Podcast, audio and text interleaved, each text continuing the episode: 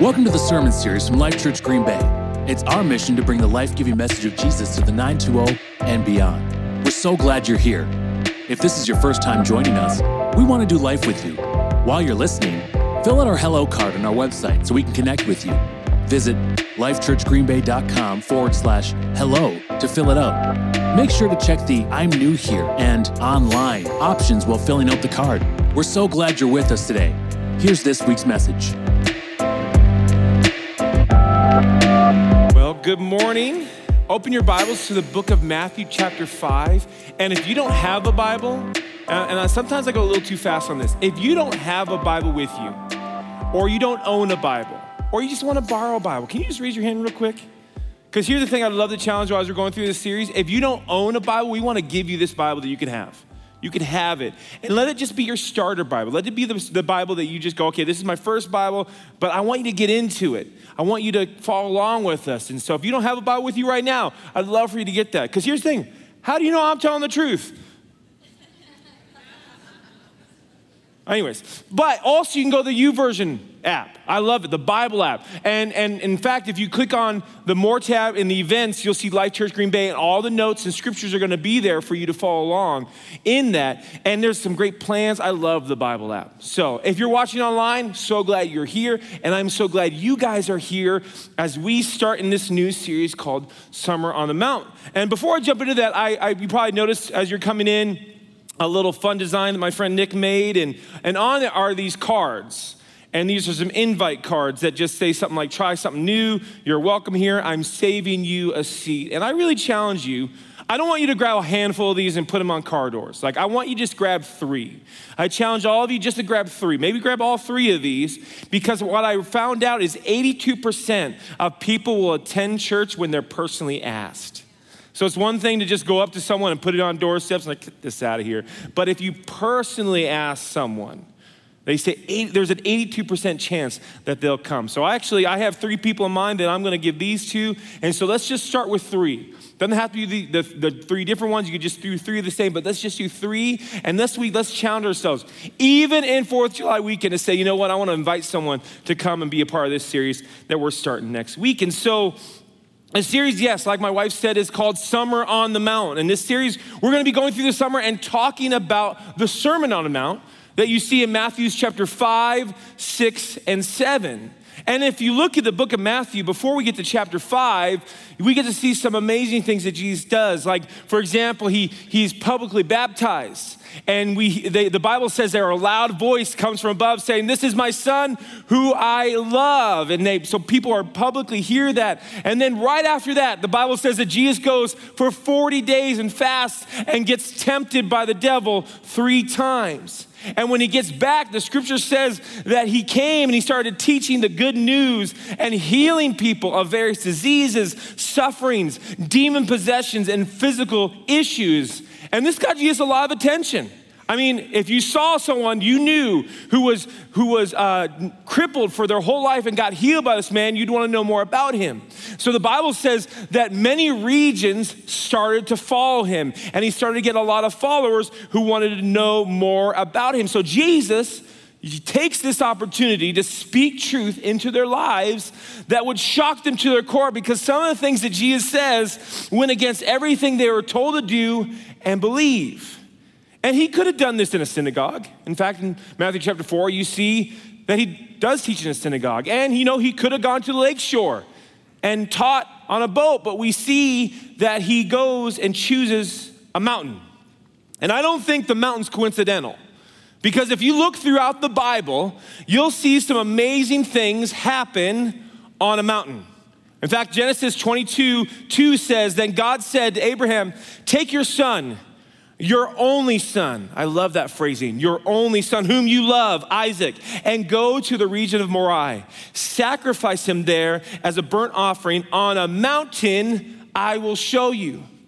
So, Jesus, I mean, uh, God tests Abraham's faith and says, Hey, I want you to sacrifice your only son, but he also gives us a picture of what he's going to eventually do that he's going to give his only son as a sacrifice for us. But he tests Abraham's faith and he does it on a mountain. In 1 Kings chapter 18, we see one of the coolest stories, in my opinion, happen. where, where uh, it says, Now summon the people all over Israel to meet me on Mount Carmel. This is Elijah saying this. And bring 450 prophets of Baal and 400 prophets of Asherah who eat at Jezebel's table.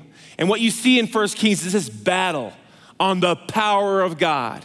And it's between God and the 850 prophets of Baal. And this happens on a mountain. And then in Exodus chapter 34, which a lot of us are familiar with in verses 1 and 2, it says, The Lord said to Moses, Chisel out two stone tablets like the first ones, and I'll write them the words that were on the first tablets, which you broke. Be ready in the morning, and then come up to the Mount Sinai. Present yourself to me there on the mountain. So, this is the second time because if you read in Exodus, he went up, God gave him the testimony, he gave him everything he wanted to say, but when he comes down, all the people are worshiping a golden calf, and he gets mad and he breaks them. And so God's like, all right, come back up and come back up to the mountain so that I could give you words of wisdom to give to the people. So he goes up and he does exactly what it says and shows them he is a true God. So the mountain it's important because it symbolizes to be closer to God. This is a place where people worship God and receive revelation from God. And this is where Jesus goes to speak probably the best message ever. A message that has statements that mess with the culture in Jesus' time. So, throughout the summer, we're gonna be diving in this Sermon on the Mount. But before we get to Matthew chapter 5, verse 1, I think it's important that we prepare our hearts and minds to receive what Jesus has to say in a message I'm calling decoder lenses. Can we pray? Lord, thank you. Lord, thank you for this opportunity, Lord. Just speak your word. But Lord, I pray, Lord, that in this opportunity, we would do more than just listen to your word. But Lord, we be obedient to your word. We would surrender to your word. And we'd be forever changed by your word. So, Lord, I pray you be with this service. I pray, Lord, that we would not keep what we heard and experienced here, but we take it out to this world who needs it more than ever. In Jesus' name, amen. Amen? Okay, cool. I just, maybe it was my ears. So, uh, about three years ago, uh, I, um, I bought something called a top secret book for our kids' ministry store that we call uh, Kidtopia. And how Kidtopia works is, is, you know, they would come in and they bring their Bible, they tell one of the leaders a memory verse, they tell them a biblical truth that we call a big answer, they'll get points that they put on a point card. And then once they get enough points to buy things, they can buy something like this. Now you might be going like, do kids really want this? I'm not sure. But personally, I loved this as a kid.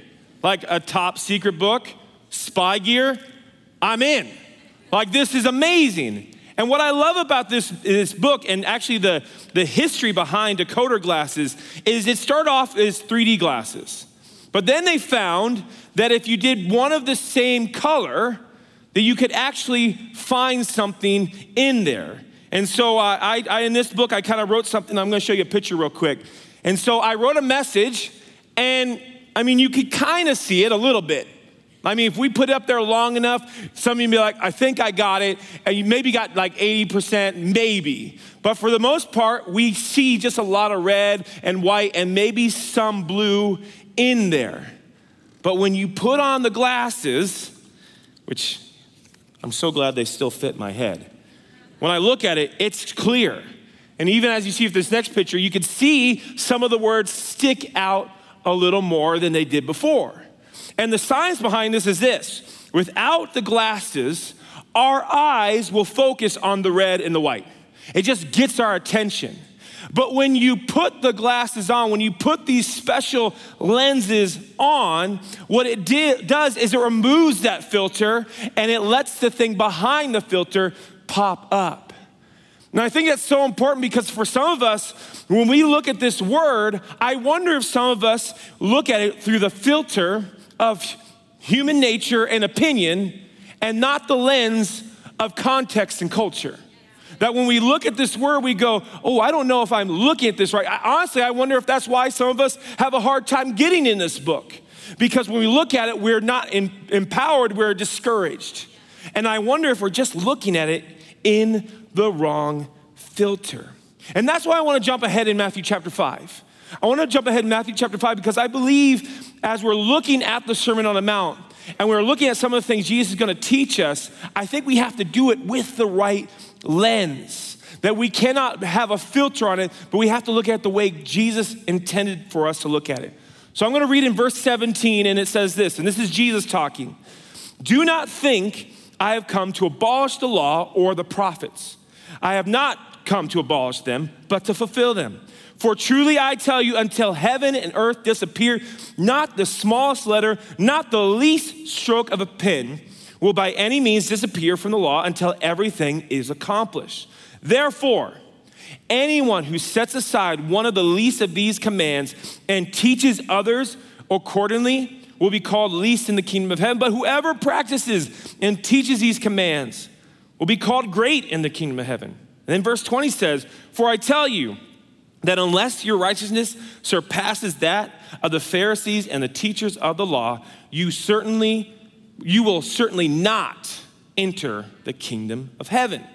So looking at these verses, I think there are two lenses that we need to look through. Kind of like when the 3D glasses change from two colors to one color to really get the full picture. I think for us, when we're looking at the scripture and looking at these verses, there are two lenses that we need to look through when it comes to reading the law, but also reading the teachings of Jesus. And here's the first one I can't fulfill the law. That has to be so important. I can't fulfill law. Verse 20 says, If our righteousness surpasses that of the Pharisees and the teachers of the law, you certainly will not enter the kingdom of heaven. But let's talk about the Pharisees and the teachers of the law. Pharisees were members of a movement gathering people to devote themselves to the extreme detail of both the Old Testament law and the still developing legal traditions. And teachers of the law, or some of your, our Bibles will say scribes, were professional students and leaders of the law. And these groups, they were highly devoted to the law to every detail. In fact, in Luke chapter 11, we see a, a, frustrated Jesus say, What sorrow awaits you, Pharisees? For you are careful to tithe even the tiniest income from your herb gardens, but you ignore justice and the love of God. See, he says you guys are so detailed. These were people that crossed every T, dotted every I. And then Jesus says, Even though they do this, your righteousness, needs to be better than theirs if you want to enter the kingdom of heaven. And the reality is, as we're getting into this series, you'll see that Jesus says things that are impossible for us to achieve to the point where we wonder, Jesus, are you trying to raise a bar so high that we can't reach it? And I think Jesus is like, yeah, that's what I'm trying to do. That's the point. Because Jesus knows we can't fulfill the law, but He's fulfilled the law. The word fulfill actually is the word parousia, which is to accomplish, obey, to bring out the full meaning, to complete. So Jesus doesn't want you to go and try to achieve the law, He wants you to go to Him. So when you understand, I can't fulfill the law, but He's fulfilled the law, so therefore I'm gonna go to Him. And that's what we see in 2 Corinthians 5:21, where Paul says, For our sake, he made him, so God made Jesus to be sin, meaning to be the necessary sin offering, who knew no sin, so that in him, not our achievements, not our good deeds, in him we might become the righteousness of God. So, because Jesus took our place, we are in right standing with God. So, everything people would do as a sin offering, they would do that for their sins. But Jesus became that ultimate sacrifice. He became the one and for all things to become that ultimate thing. And that's why in verse 20, he's trying to get people to understand that I can't fulfill the law, but Jesus can, and he will, and he did. So that lens is so important when it look, comes to reading the scriptures and the law and the book is understanding I can't fulfill the law. But here's the second lens that we need to understand too. I can't fulfill the law, but I can't ignore the law. I can't fulfill it, but I can't ignore it. Verse 17, do not think I've come to abolish the law or the prophets. He's talking about every law that was in the Old Testament. Don't think I've come to abolish them. I've not come to abolish them, I've come to fulfill them, I've come to complete them.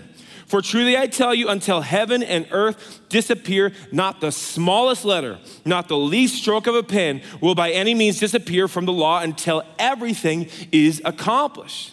Now, up until this point, people actually started to believe that maybe this guy is coming to abolish the law because he kind of had this radical attitude towards a Sabbath, towards laws of uncleanliness. So maybe they're like, oh, hey, maybe this dude is coming to get rid of the law. But he wasn't.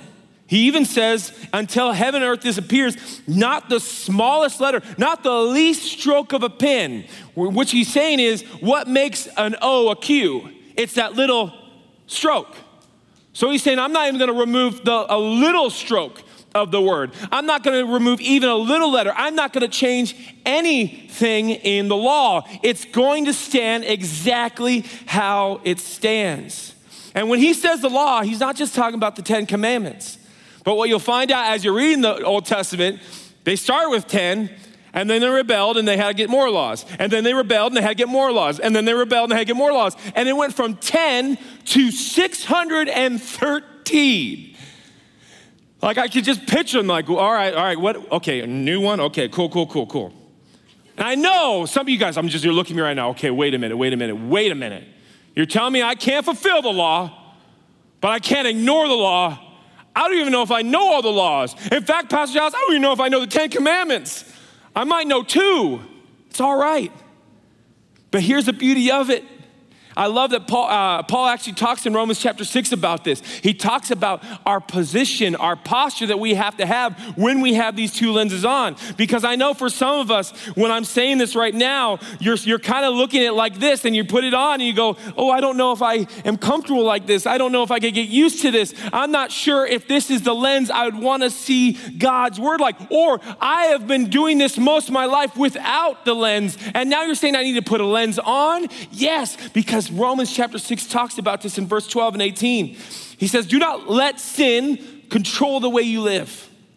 Do not give in to sinful desires. Do not let any part of your body become an instrument of evil to serve sin. Instead, give yourselves completely I love the word completely because we know the word fulfill means to complete, completely to God, for you were dead, but now you have new life. So use your whole body as an instrument to do what is right for the glory of God. Verse 14 says, Sin is no longer your master, for you no longer live under requirements of the law. That's where the sin offering comes in. We're not under those requirements because of Jesus. He became the ultimate sacrifice. So therefore, we don't have to make sacrifices anymore. We just have to go to Him. You live under the freedom of God's grace. And then I love verse 15. Well, then, since God's grace has set us free from the law, does that mean you can go on sinning? And it says, Of course not. There's an exclamation point. Don't you realize you become a slave to whatever you choose to obey? You could be a slave to sin, which leads to death, or you could choose to obey God, which leads to righteous living. Thank God. Once you were slaves to sin, but now you wholeheartedly obey this teaching we have given you. Now you're free from the slavery of sin and you become slaves to righteous living. So we can live out obeying the laws given to us by God when we complete our lives knowing that He's fulfilled it. So therefore, I'm going to Him and I'm giving Him all of me. I'm giving Him my complete body, my complete life. Everything that's in me is Him. So when I read the Word, I stop looking at it as laws and rules that I have to work hard to achieve. But I start to look at them as qualities that Jesus wants to birth out of me. And I need to submit to Him. And I know sometimes we look at these laws and we look at these rules and we look at these things that the, the prophets and the teachers will tell us to not go to and to not do, and we look discouraged by that. But God's saying, I need you to have a new lens. That when you see that, instead of being discouraged and feeling like you cannot match up, go to Jesus who's fulfilled it and say, Jesus, you know what? I'm walking in the word that says like this. This is my lifestyle, but I'm surrendering my life to you. I'm surrendering to you and I'm allowing you to get this out of me. Here's what I love about that. Now, there's gonna be times, I'm not, I don't wanna say that God can't instantly transform people. I believe He can. But there's times when we go to God and we submit to Him and say, God, not my will, but your will. God, I know that I'm living what this word says not to do, so I submit to you. And you know what I love? Is God will say, okay, not just I'll remove it, but I'll show you the root behind it. What got me to this place? What got me to this thinking? What got me to this addiction? What got me to this lifestyle? And God will begin to reveal some things that He wants to deroot out of us if we let Him. That's why it's so important that when we read the word, we go to him afterwards. We go to him before. That's why it's so important that when we see these lyrics and, and, and, that we find are biblical, we worship through them. We talk through them because what we're saying is, God, I don't want to just read that. I want to believe that. I want to apply that. I want that to be a part of my life. So, God, I can't achieve that, but I'm not going to ignore it. So, I'm going to let you in to do what you need to do. I'm gonna let you speak through me. I'm gonna let you birth it out of me. I'm telling you, God wants to transform your life in ways that you don't think is possible. And that's the point. God doesn't want you to get even a little bit of credit. Wow, you're different differently. What's going on? Well, I started now.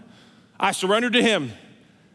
I don't know how I got to this point, but I gave Him everything. And I'm not skipping in this law. I'm not skipping in this book. In fact, I'm more encouraged to read the book because when it says things like, if you look at someone lustfully in your eyes, you've already committed adultery, instead of be discouraged, going, okay, God, help me. I give my eyes to you. Do what you need to do. Help me. And he'll begin to speak. Here's the thing though, he's going to speak to you.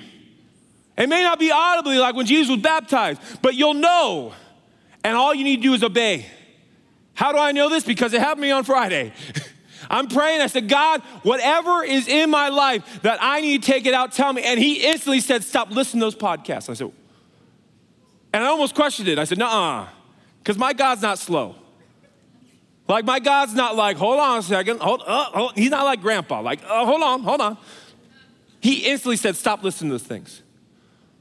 I said, All right, unsubscribed, not doing it because it's because I believe it's God. Why do I believe it's from God? Because I didn't want to do it.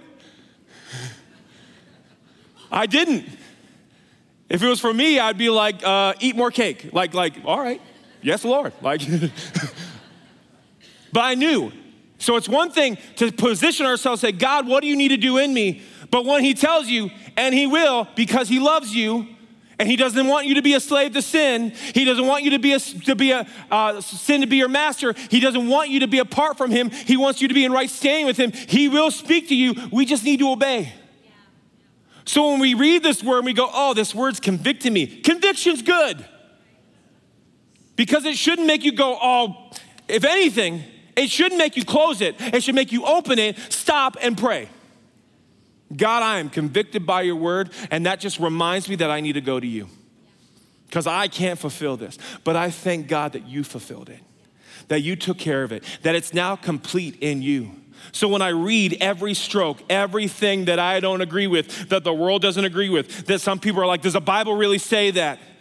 We don't go, yeah, so listen to it. No, no, no, don't do that. But you need to read it and go, ooh, okay, I need to go to him.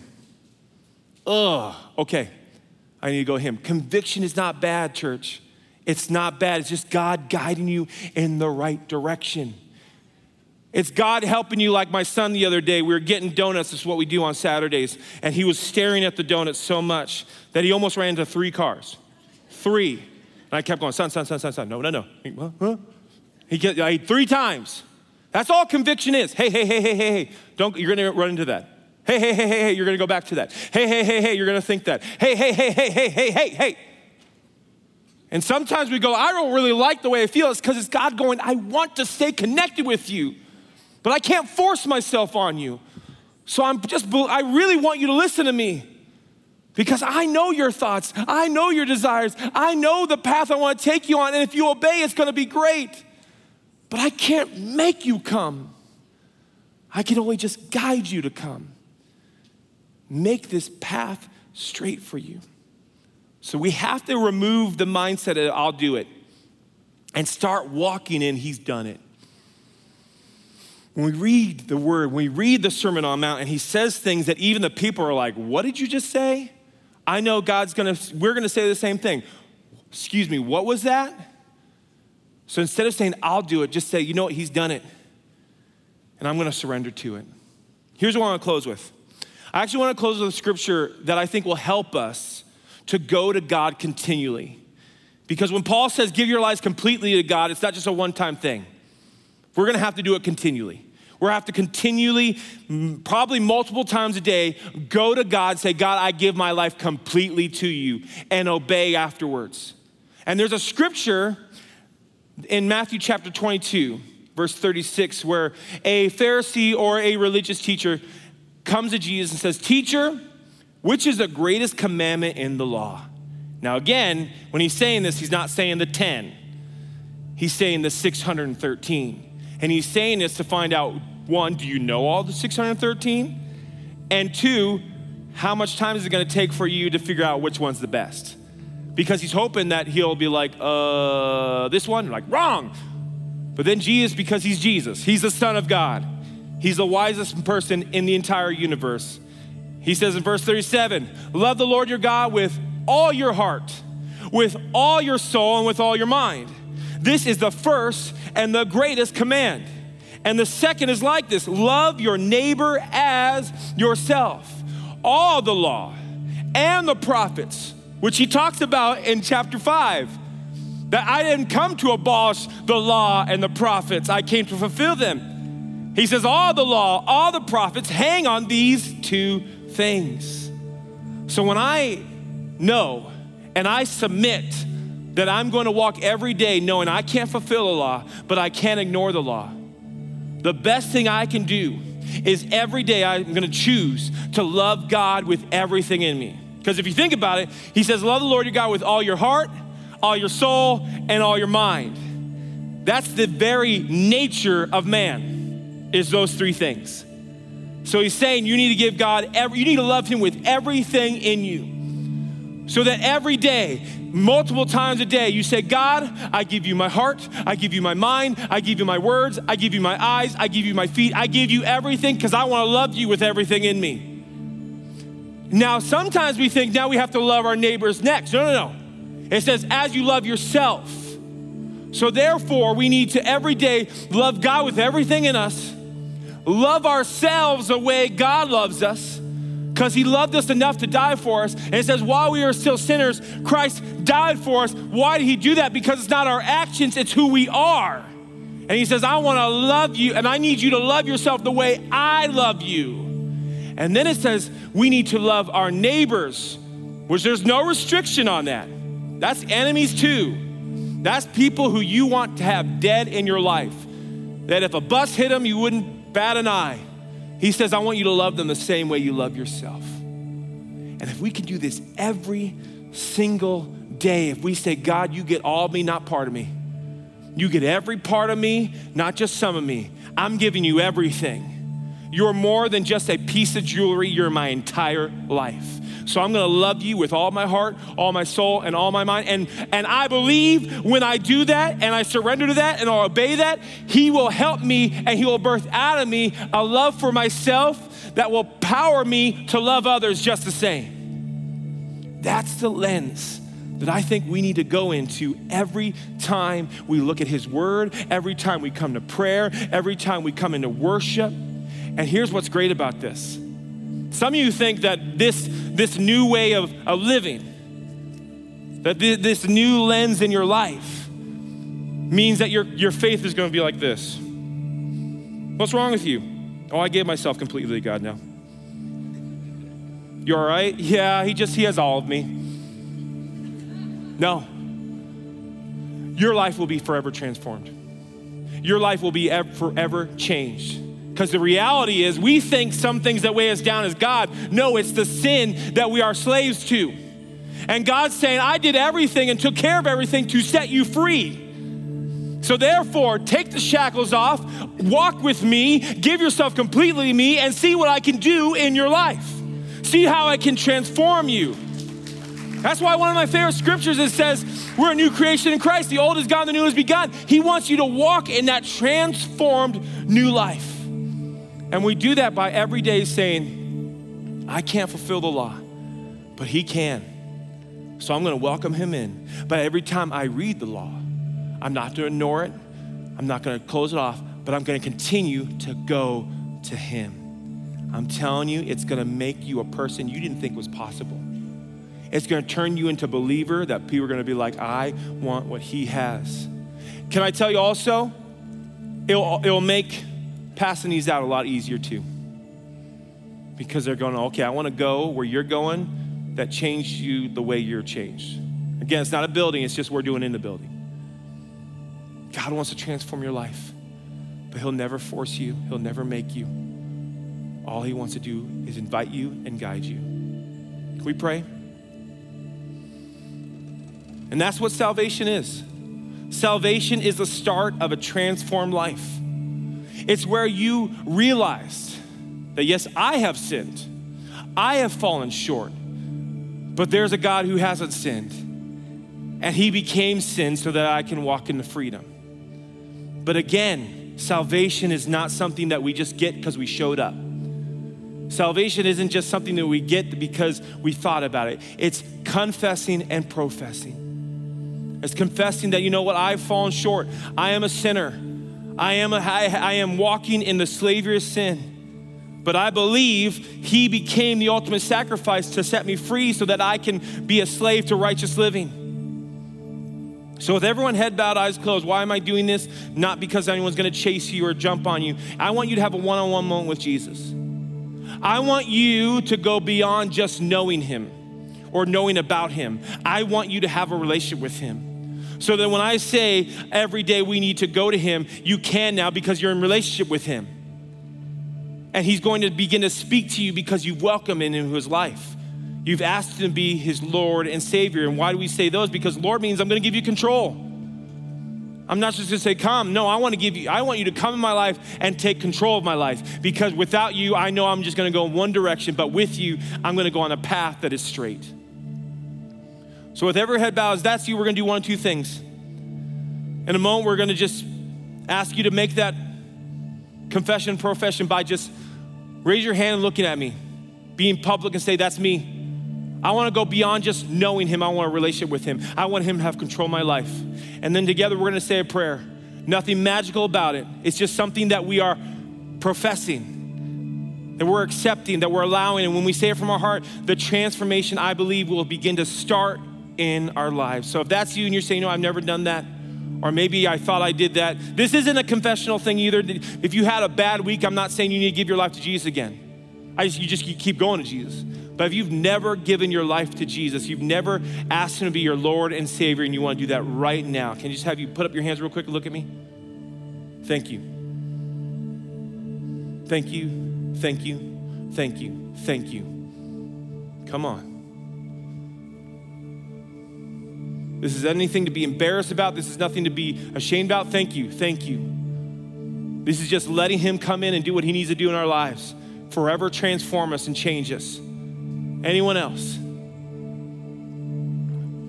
All right, church, let's, let's say this prayer together. Say, Dear God, thank you for dying on the cross for me. Please forgive me of all my sins.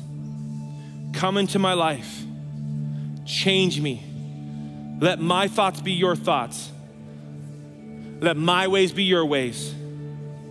Be my Lord and my Savior. In Jesus' name, amen. Hey, there's a couple things we want to help you because here's the thing doing that prayer is just step one. It doesn't magically change. We want to help you on your Jesus journey. And so Miss Megan's going to come and talk about that. But I want to pray with you guys one more time. I want you to bow your heads real quick because maybe you're in here and you say, I am a Jesus person. Like, I love Jesus, but I've been trying to fulfill the laws on my own. And I need to surrender my life completely to Jesus who has fulfilled all things. I need to stop trying to think that I can do it and surrender to who He has done. If that's you, can I just have you raise your hands real quick? Lord, I thank you for these hands who are not going to try to do things on their own anymore, Lord, but they're going to you and all things. Lord, they're going to give their lives completely to you in the name of Jesus so that you can come and you can change and you can transform and you can make new. So, Lord, I pray right now, Lord, that whatever they, they're feeling, Lord, they will surrender to you And Lord, whatever they're experiencing, they would not leave it in this room. But Lord, they would go out into this world and let people see what you want to you are doing in their life. Lord, change us, transform us.